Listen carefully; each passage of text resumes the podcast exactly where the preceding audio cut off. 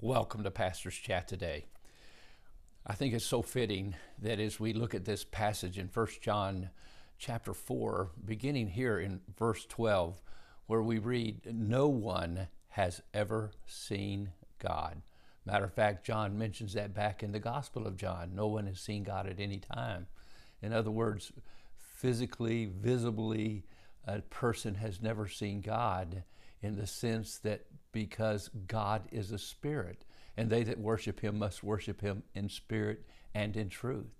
So we cannot see God on planet Earth in a visible way. Now, God reveals himself. God reveals himself in his creation, his glory through creation. He reveals himself in so many different ways in his miracles, and, and he reveals his love, most of all, though, in his own son, Jesus Christ. Now, what we are being taught in this passage of Scripture, and I said I think it's so fitting that this is the passage we have before us today because, uh, in a way, today is my first official day with Pastor Mike Impact Ministries on our own, out there by the glory of God and the grace of God, no longer as a senior pastor of a church, but as an individual who loves the Lord who believes God has sent us to be on mission with Him to tell the world that God is love.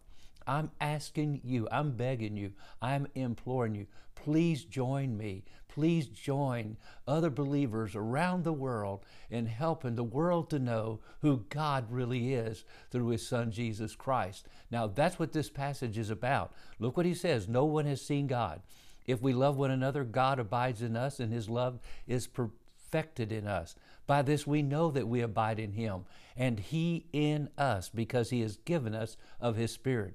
We have seen and testify that the Father has sent His Son to be the Savior of the world. And whoever confesses that Jesus is the Son of God, God abides in Him, and He in God. He, and so we have come to know and to believe the love that God has for us. God is love. And whoever abides in love abides in God, and God abides in him. Now, really, I'm telling you, that's what it's all about. We have seen and testified. Why? We saw God. How? Through His Son, Jesus Christ. We testify that He is the Son of God. That's our goal. That's our mission. That's our objective is to help people to know who God really, really is. And we are to be a witness for Him. Actually, three witnesses are suggested in these verses. There's the witness of the believer that Jesus is God's Son, there in verse 15. There's the witness in the believer by the Holy Spirit. His Holy Spirit abides in us, and He bears witness with our spirit that we are the children of God. And then there's the witness through the believer that God is love and that He sent His Son into the world to die for the sins of the world, to be the Savior of the world. You see that very clearly in these verses.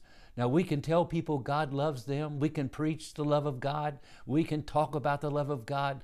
But, my friend, it's until, only until we show them God's love. We sit down on the side, the curb of the gutter beside them, and we put our arm around them and we buy them a cup of cold water in the name of Jesus. We help them by maybe giving them some food, taking care of them, cutting their grass, reaching out, even being kind to those who are being unkind to us. And we show them not our love, but we show them the love of God. When they see that love, two things happens as far as you and I are concerned. And I like this.